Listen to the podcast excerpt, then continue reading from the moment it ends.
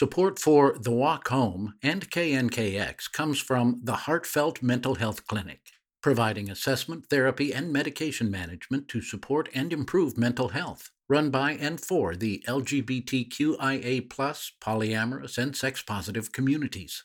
Licensed providers offer care, counseling, diagnosis, and remedy through the convenience of telemed sessions. More at heartfeltmh.com. This podcast mentions sexual and physical abuse of children. Please take care while listening. So I want to ask you, Marcia,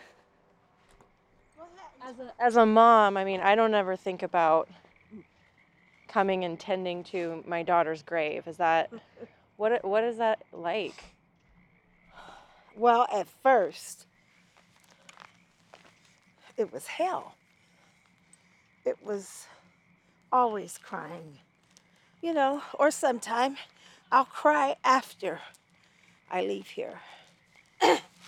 because I never thought in a million years that my baby would go.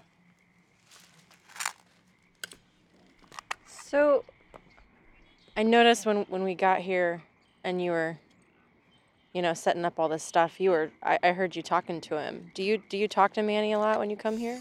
I talk to Manny even when I'm not here. what do you talk to him about? Oh, man, everything. One morning, he came to me in a dream. And he had on a white suit and white shoes. His hair was cut close, face was clean, and he was turning cartwheels up in heaven, having a grand time. So, when I talk to him, honestly, Kari, I have peace. Marcia is arranging some small flower pots bulbs that will probably bloom soon. I'm going to put one here so you can see Manny's name. And she's fiddling with lights she brought to drape around his grave, but they won't turn on. I wish this light would go on. What's wrong with you? You worked very well when I put it in the bag. And now it's not working. Maybe she needs to come back with some batteries. Oh, man. As she's about to pack up for the night. Okay and hey. Oh, hey. Hot dog. The lights flicker on. Manny, see? Manny, thank you. Thank you, baby. I knew you like this. My baby. I tell you the truth. He's always going to make sure that his mama is going to be all right. You know that? Marcia makes sure Manny's plot stands out, just like he did. So the sun's going down, it's cold out, but you're out here planting flowers. Why? You see that? 08 28 1986. 3 3 2020. Many are called, but few are chosen. My son was chosen when I was six months pregnant. I was filled with the precious Holy Ghost with him. Red high heel shoes, I'm going to be funny. Red high heel shoes, a red straw hat, and the Lord blessed me to dance and jump up just like he did Mary and Martha. I'm not kidding you. This is the least that I can do for my son. Even after it got dark, even with a knee injury. Marcia spent a couple of hours down in the damp grass fixing up that tombstone. The world knows Manny because of how he died, but Marcia will always know Manny as her baby. The party never started, girl, until Manny got there. He watched the news every single day. He got a drum set when he was three, or four years old, and he continued to play. His love was jazz. Me and Manny connected with Miles Davis. He would tell jokes, and he was the, in fact, he was the jokester of the family. Lots of people told us stories about Manny, about a man who took care of his family, who loved God, who found joy in all types of music, someone who was sharp and thoughtful. Their stories also paint a picture of a man who was struggling with trauma from abuse, with addiction, someone who had made mistakes and was trying to move past them. They paint a picture of how Manny ended up at 96th and Ainsworth on March 3rd, 2020. Looking back at everything that happened throughout Manny's life, his walk to that corner didn't start the night he died. It started almost 33 years before that. From KNKX Public Radio and the Seattle Times, this is The Walk Home, Episode 4 A Blessed Child. Manny was born in Tacoma on August 28, 1986. His dad died from stomach cancer when he was just two months old, so Marcia was left raising Manny and his older brother on her own. Manny was my middle child, you guys. I always wanted him to know he had a place.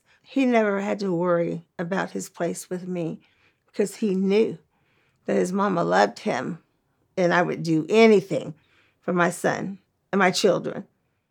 Manny was four when his sister Monet was born. We would climb trees, jump out of trees. Um, Manny was notorious for making like mud pies and eating ladybugs. Yeah, we spent a lot of time like outside playing, um, riding our bikes, um, like typical 90s kids, you know, like totally unsupervised, like outside for way too long, eight to nine hours a day. Like, and we were homeschooled too, so I want to know more, like how you would describe Manny. Um, so Manny was the funny one and the troublemaker. Manny used to always get in trouble. Like Manny would get a whooping every single day, like sometimes three times a day, because he was just always doing stuff. Man, he played soccer, he wrestled, he played football he wanted, he played basketball. Track is where he found his gift, the 100 meter.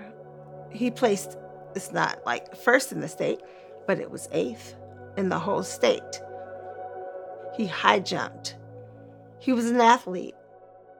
Marcia kept her kids busy. She loves bragging about all the things they were good at growing up. For Monet, it was dancing. Matthew was the artistic one drawing and writing. He's a photographer now. Once, when Manny was little, before getting really into sports and band, he played the Mad Hatter in a children's theater production of Alice in Wonderland. But he, I'm telling you, he was like, Mom, I don't want to do this. You're doing it, okay? You're getting on that stage and you're acting it. I just stayed right there with him and made him do it, dropped him off every day, and he did it. they lived in a tight knit neighborhood full of kids who ran around playing together until it got dark. That included Sarah Simmons. In high school was when I was like had a crush on him, and I was ninth grade. He was like 11th grade, and yeah. For a long time, Sarah was the love of Manny's life. Still, I can't really look at any situation I've ever been in.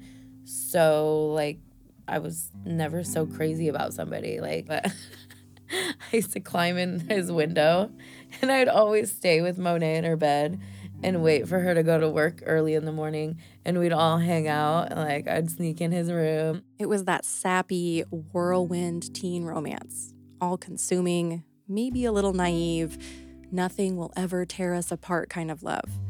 That feeling nobody seems to understand except you and this other person. The stuff that makes your parents roll their eyes behind your back.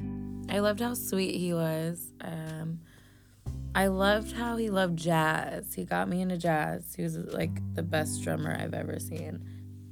He had a, a drum set inside of his room, I remember, and he just didn't care. He'd play in there, and you could hear him from the street.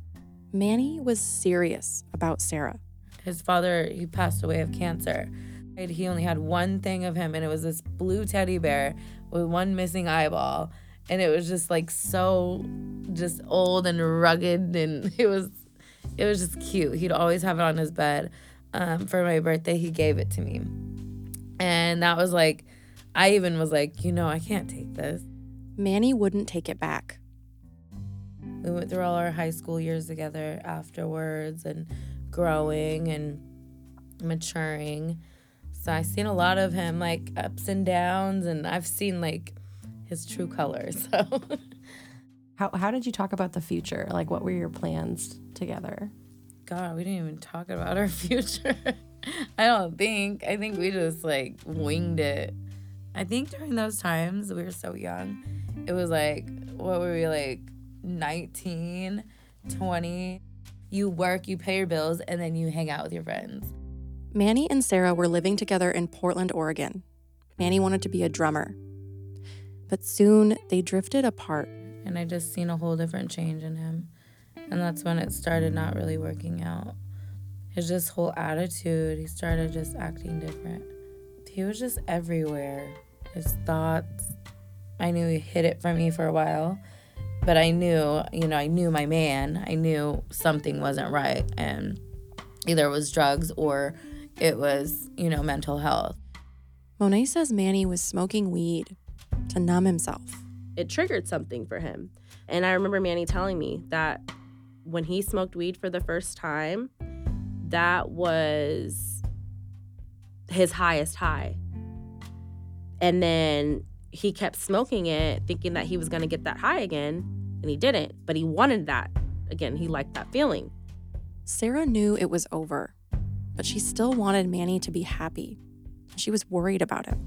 He did take a turn when we broke up, and I stayed in Portland, and he stayed in Washington. Um, yeah, because it just it wasn't working out. He like totally just felt like he could not live anymore. He was like he was kind of getting a little like suicidal too, like he doesn't want to live anymore and I'd just be like, "Okay, like let's just chill." He broke down, like he was on the floor like crying uncontrollably, unconsolable like for hours. And of course, now I know if you're crying for that long, like obviously you're having a panic attack, there's some depression, like there's something going on there. Then I didn't know, but I, I knew like that's not normal. Um, but I think that at that moment, it became apparent to my mom that something was wrong with him.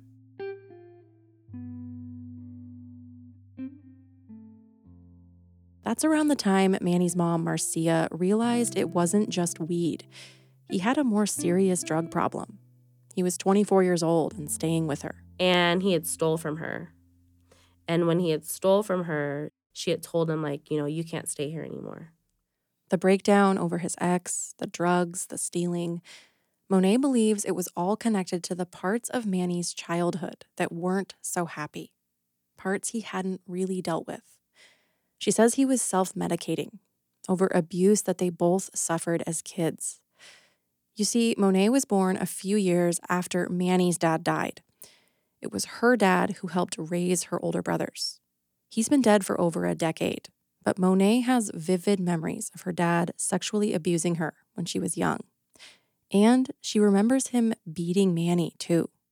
My dad was really abusive there was a time when like Manny had just like broke his growth plate playing football in his knees. And so he had just gotten his cast taken off and my dad had told like Manny to do something and Manny had said something smart back.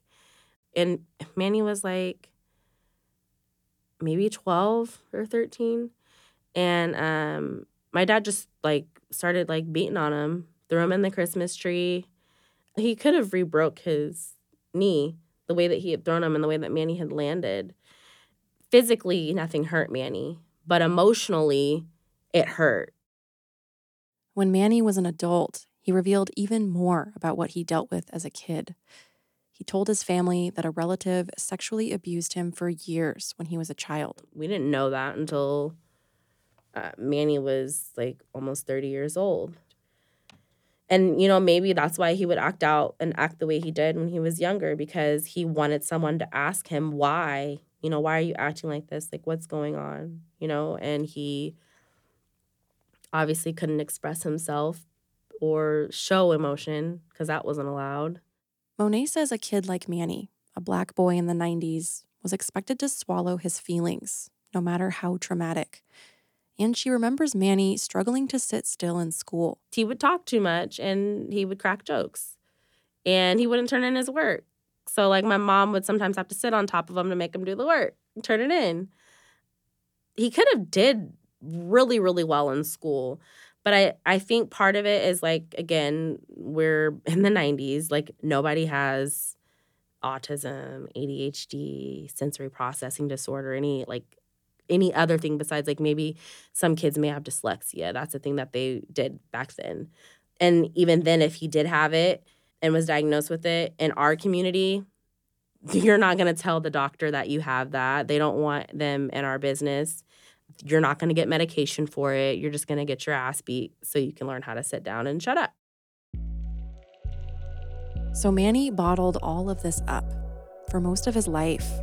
He was chasing a high, you know? And we we know now it's because he was trying to numb whatever it was that he had been feeling this whole entire time. And when he got that very first high, that cured him of everything. And it made him feel invincible. It made him happy, you know? And he told me, he said that that high, that was what I got when I did meth. And every time I did meth, that's what it did. People close to him say Manny was easy to love, but he needed more than that. He needed help. Instead, he went looking for that high. It sent him into a messy cycle that was hard to break out of. Support for the Walk Home and KNKX comes from MoveToTacoma.com. MoveToTacoma.com is a neighborhood guide, a blog, and a podcast to help people in Tacoma, Pierce County, and beyond find their place in the city of destiny. More information at MoveToTacoma.com. Race might be a hot topic right now, but for so many of us, talking about race is nothing new. On the Code Switch podcast from NPR, we go beyond the headlines and we go deep. Listen now.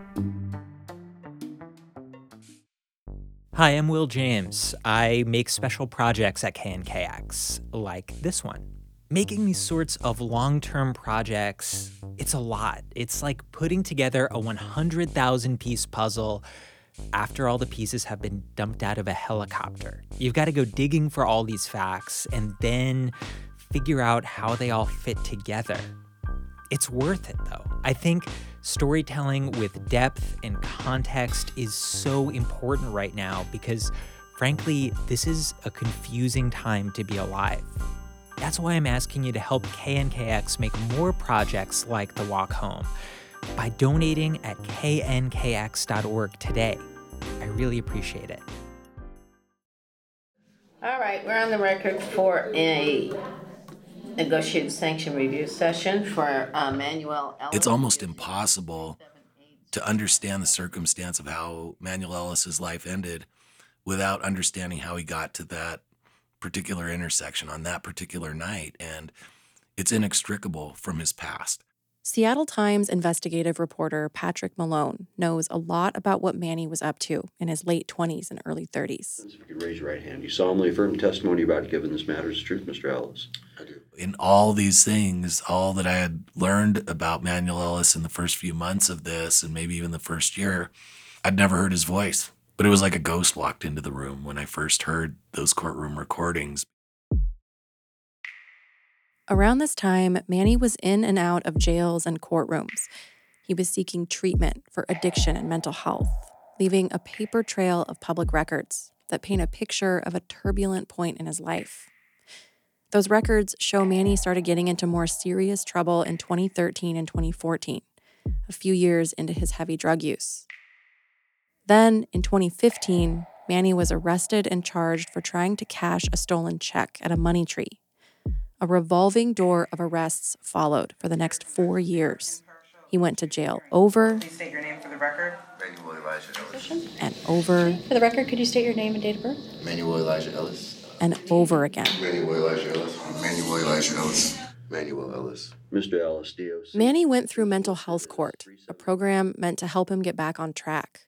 He was arrested six times for violating the requirements, like missing scheduled appointments or leaving the county without permission. His court fines started compounding. The police were a constant presence in his life. Records show more than 40 documented contacts he had with local cops. You know, I was able to find times that he was contacted by police that amounted to nothing, times he was contacted by police that amounted to charges that were dismissed. Uh, those, those are probably the two biggest bins. And then there's a narrow number where he was contacted by police and actually got in trouble for having, for instance, stolen property or different things, especially when he was homeless, living in his car. One of these convictions came from a possession of stolen property charge.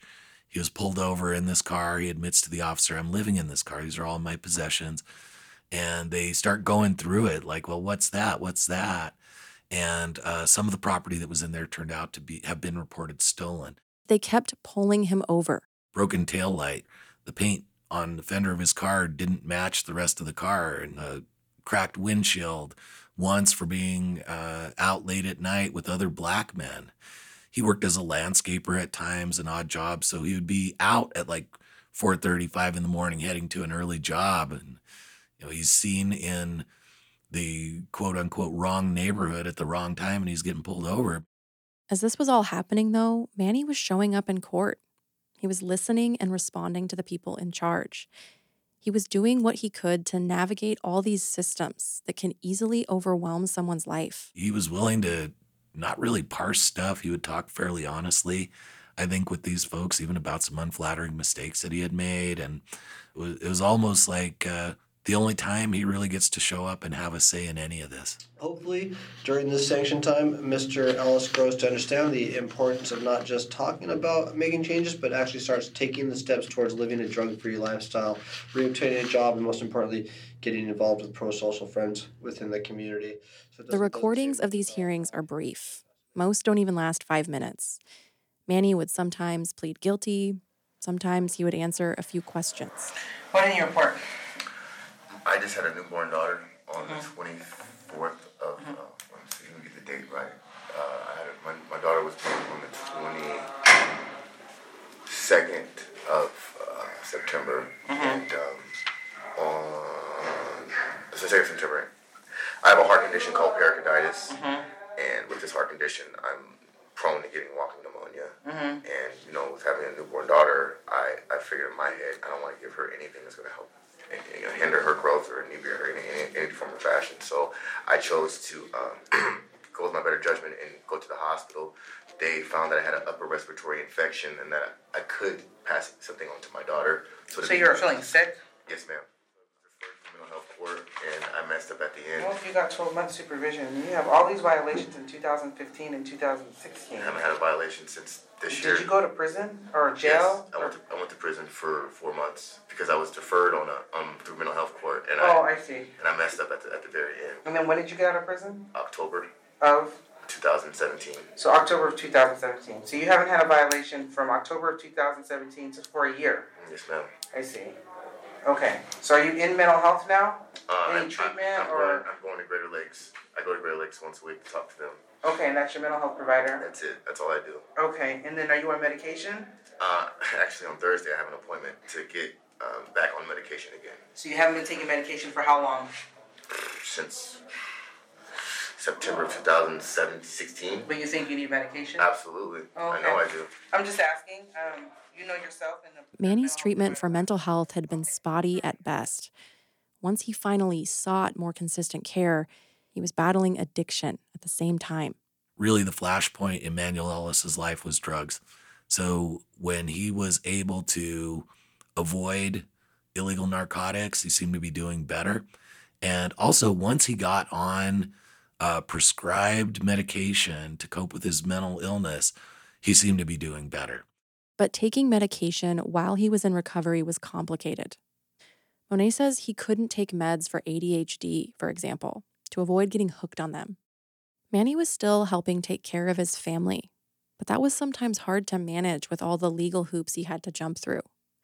Once, he skipped out on his probation officer, who was having him arrested for a violation of his release.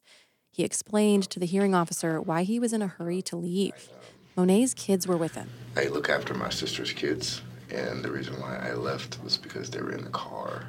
I uh, I understand the totality of the, uh, you know my my admission and what I did was wrong, but at the same time, towards the end of my tenure with Department of Corrections, I have remained in compliance for the most part. I haven't had a dirty UA, and I don't know how long I haven't um, on warrant, and I don't know how long, and I have, you know, maybe been a little bit indolent or complacent in my recovery towards the end. But for the most part, I have a good. Not put yourself in a situation where you might be cuffed up and always report called off, right? always report. I do, and I haven't gone on warrant in a very long time. And it was a bad. It was a decision I had to make because my I didn't want to see my, my nephews and my nieces seeing me getting taken away. I just I did not want to see. Well, you're in a hard spot there. You are because you know bringing them with. There's always the possibility of, Yes, yes, and so it's probably not a good thing to bring them. But if you don't have any other choice, what do you, choice do you have? Correct.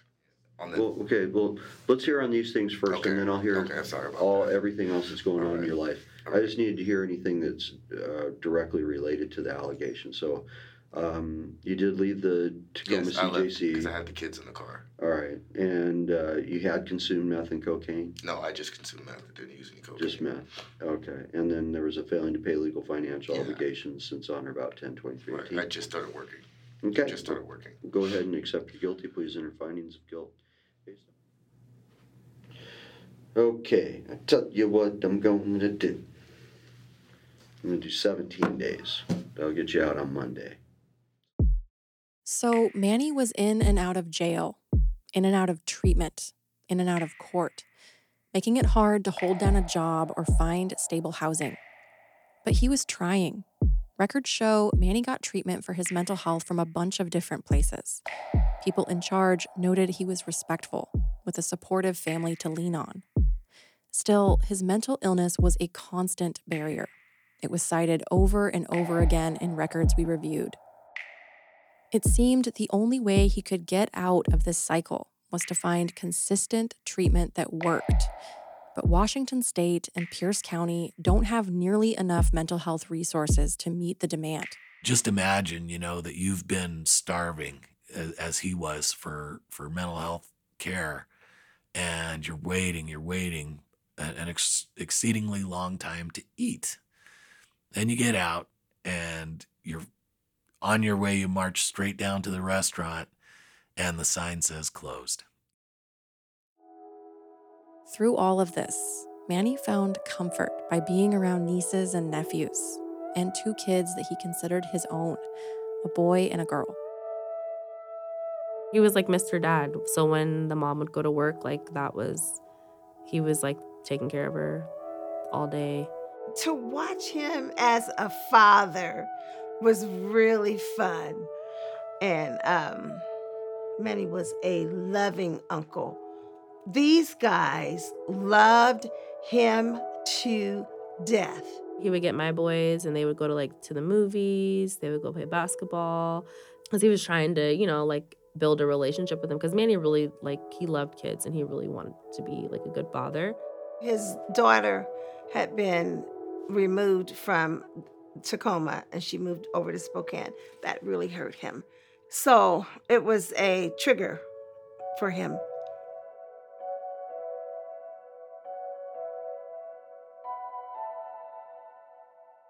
In September 2019, after Manny's daughter moved away, Monet says his mental health took a dive.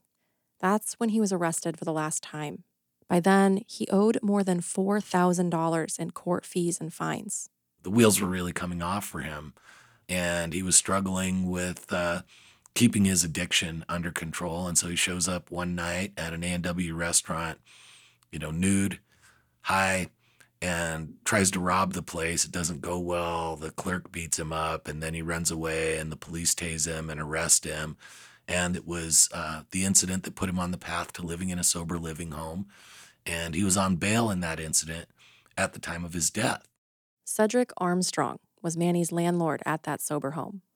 I met Manny at a meeting, and uh, during these meetings, uh, I often let the people know that we have rooms for rent.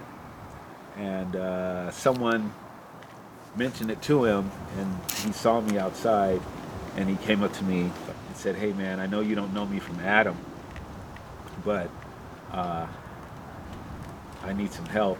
He said, and I and I started asking him questions, and he said, "I said, where are you staying?" He said, "Well, I'm homeless right now, and I don't have a job."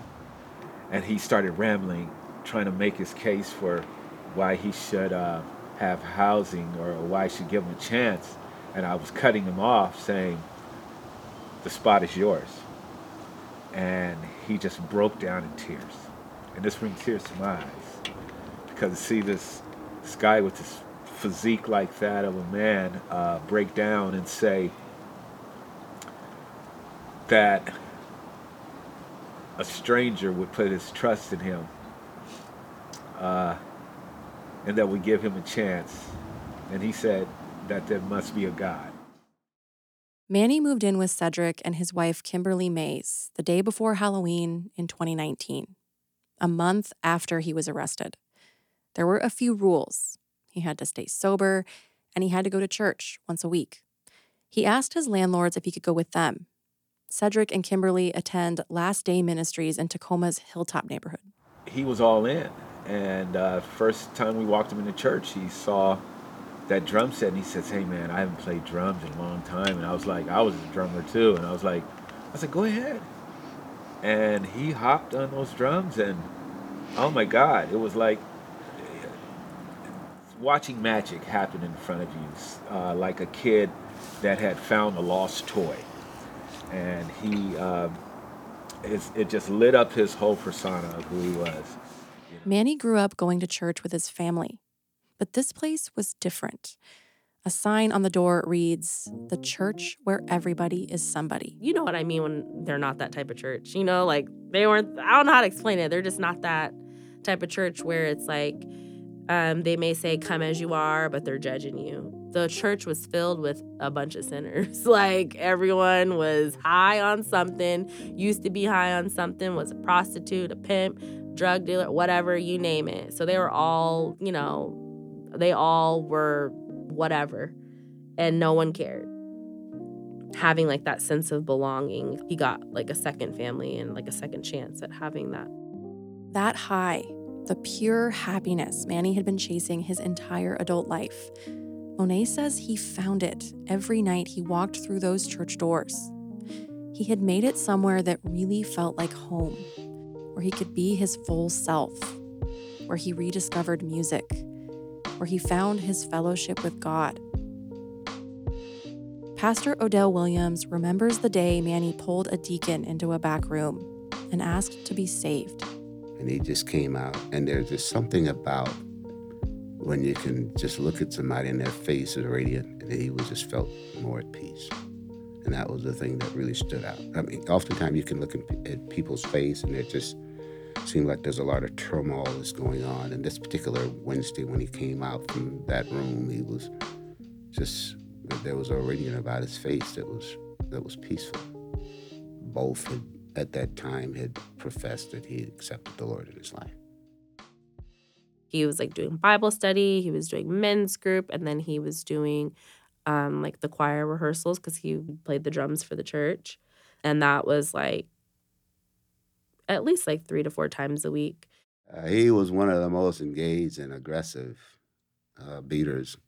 I mean, he was just really engaged. Hold up, brother, man. Just uh, slow that down a little bit. I mean, he was just really he had more chops and licks and uh, and I had talked to him once. Hey, brother, I mean, sometimes less can be more.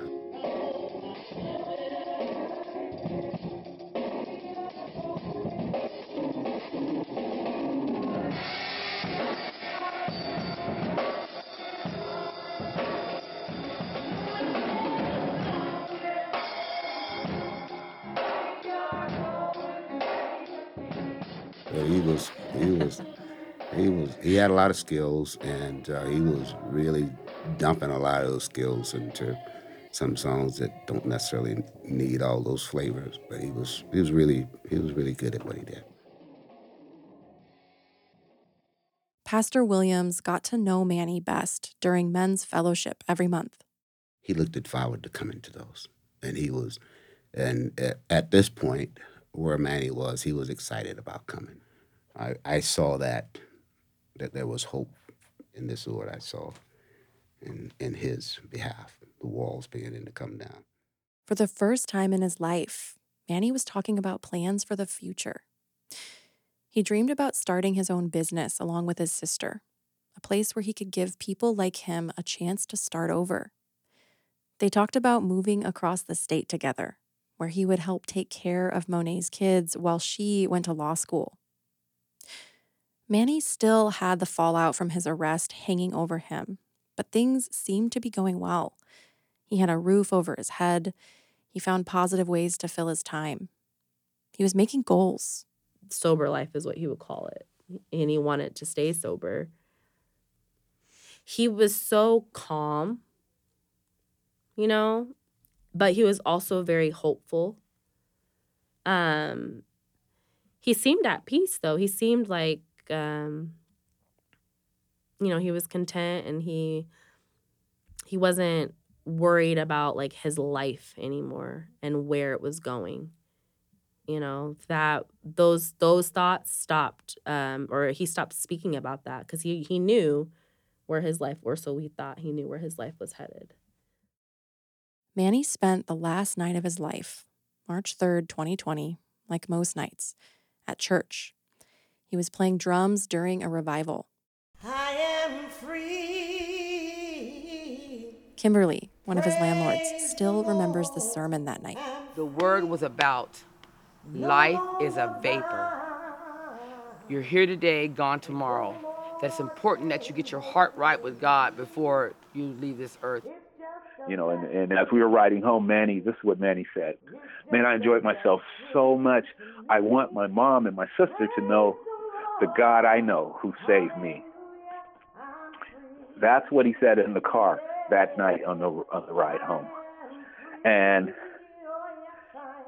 uh, around 10 o'clock, Manny called his mom. Monet was with her and remembers hearing her brother laughing. He made their mom laugh too, like always. Marcia says he talked about what he was looking forward to I have made a change. I am giving my life to Christ. I want to be able to be with my children, to walk in a, on this road of recovery, to stay sober, to and we video chatted. Okay? So I know I looked at my son. I saw that uh, something that was different about him. Okay? I kept him on the phone. We talked for 15 minutes. And then what I said is I should have kept him on the phone another five minutes and maybe those police officers wouldn't have been there. He ended that call the way you say goodbye to your mom. Hey, Madre. Well, remember, I love you. Those were the last words that I heard my son say to me. I love you, Mom. I love you, Mom. After that, Manny ate a hamburger, helped fix the Wi Fi, and asked Cedric for a piece of paper. He drew three crosses at the top and made a to do list. And he had three lines, and it said, uh, Call courts. Call courts. Call the courts. Call my son. Call my son and stay sober. And stay sober. We found a picture of that list. The last line says remain, followed by the letters S, O, and B. It was like something interrupted him. Manny never finished that list. Very few, you know, of these police reports that involved him came from someone calling 911. It was generally police saw him somewhere and want to go see what was up with this guy. So that there's a word for that, a term. They call them Terry stops. Officer initiated stops. The stop that ended Manny's life was a Terry stop. Around 11 o'clock, Manny walked to 7 Eleven for a snack, like he did almost every night. Some medication he was taking made it hard to sleep. The walks helped. Plus, the store wasn't that far, just over a mile away from home.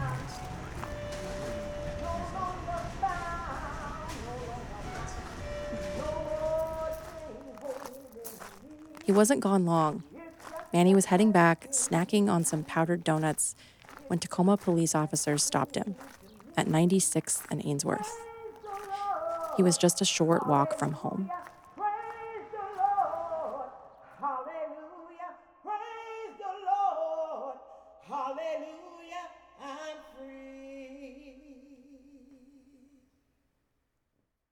If that ever happens, and you have to look at your boy in that casket, it's the worst feeling, the worst that I have ever felt when I looked at my son, lifeless. You guys, you just don't know what it feels like the emptiness, the brokenness.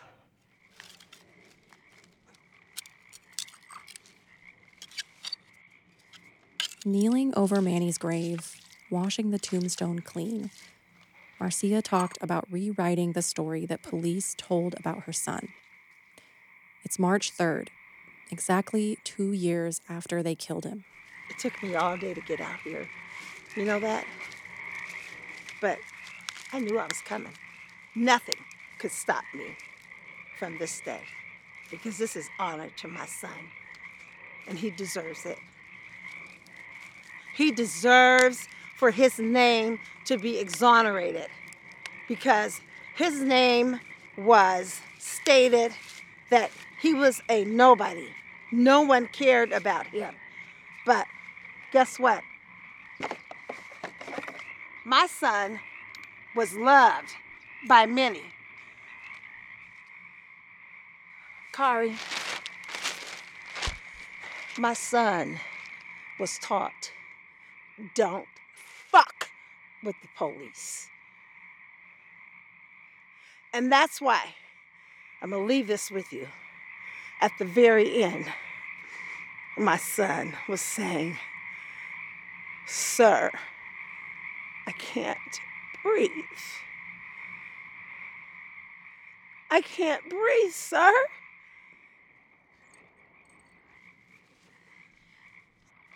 That righteous anger from Marcia, it didn't come out until the very end of our time together. Most of what she talked about that day was finding peace again. As a mom, it's hard to imagine how she ever found it. The Bible says, train up a child in the way that he should go, so that he's when he's old, he don't depart. Look what happened. My son knew where he needed to go. To the church. The church. My baby, Manuel Elijah Ellis, was chosen and his legacy will live on. He lit up the world. When I used to talk about this, Kari,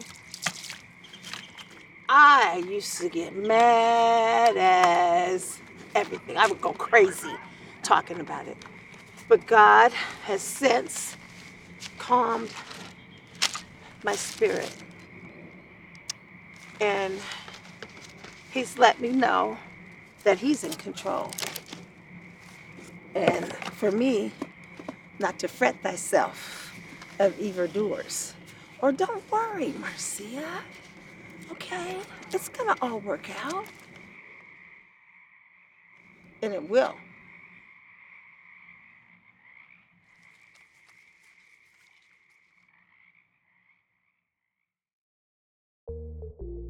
On the next episode of The Walk Home, Masyih Ford was a student of mine. I see these four officers as stand ins for a whole generation of American men.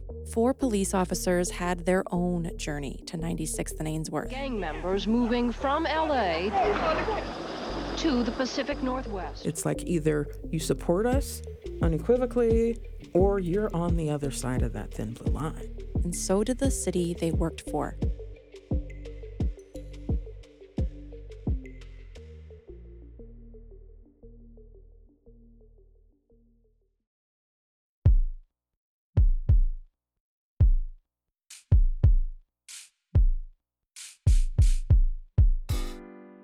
The Walk Home is a production of KNKX Public Radio and the Seattle Times. It's written and produced by me, Kari Plog, Mayowa Aina, and Will James. Additional reporting by Seattle Times senior investigative reporter Patrick Malone. Our editor is Tierra Darnell. Our executive producers are Florangela Davila and Jonathan Martin. Bethany Denton is our mix engineer. Music comes from Tacoma artists Will Jordan, Marcel E.C. Augustin, and Quincy Q. Henry. Our cover art is by Rotator Creative. Additional audio comes from the Seattle Times videography team. Research by Miyoko Wolf. Our website is by Parker Miles Blome. Kara Coleman is our online managing editor. A special thank you to evangelist Janice Powell for her rendition of the song I'm Free.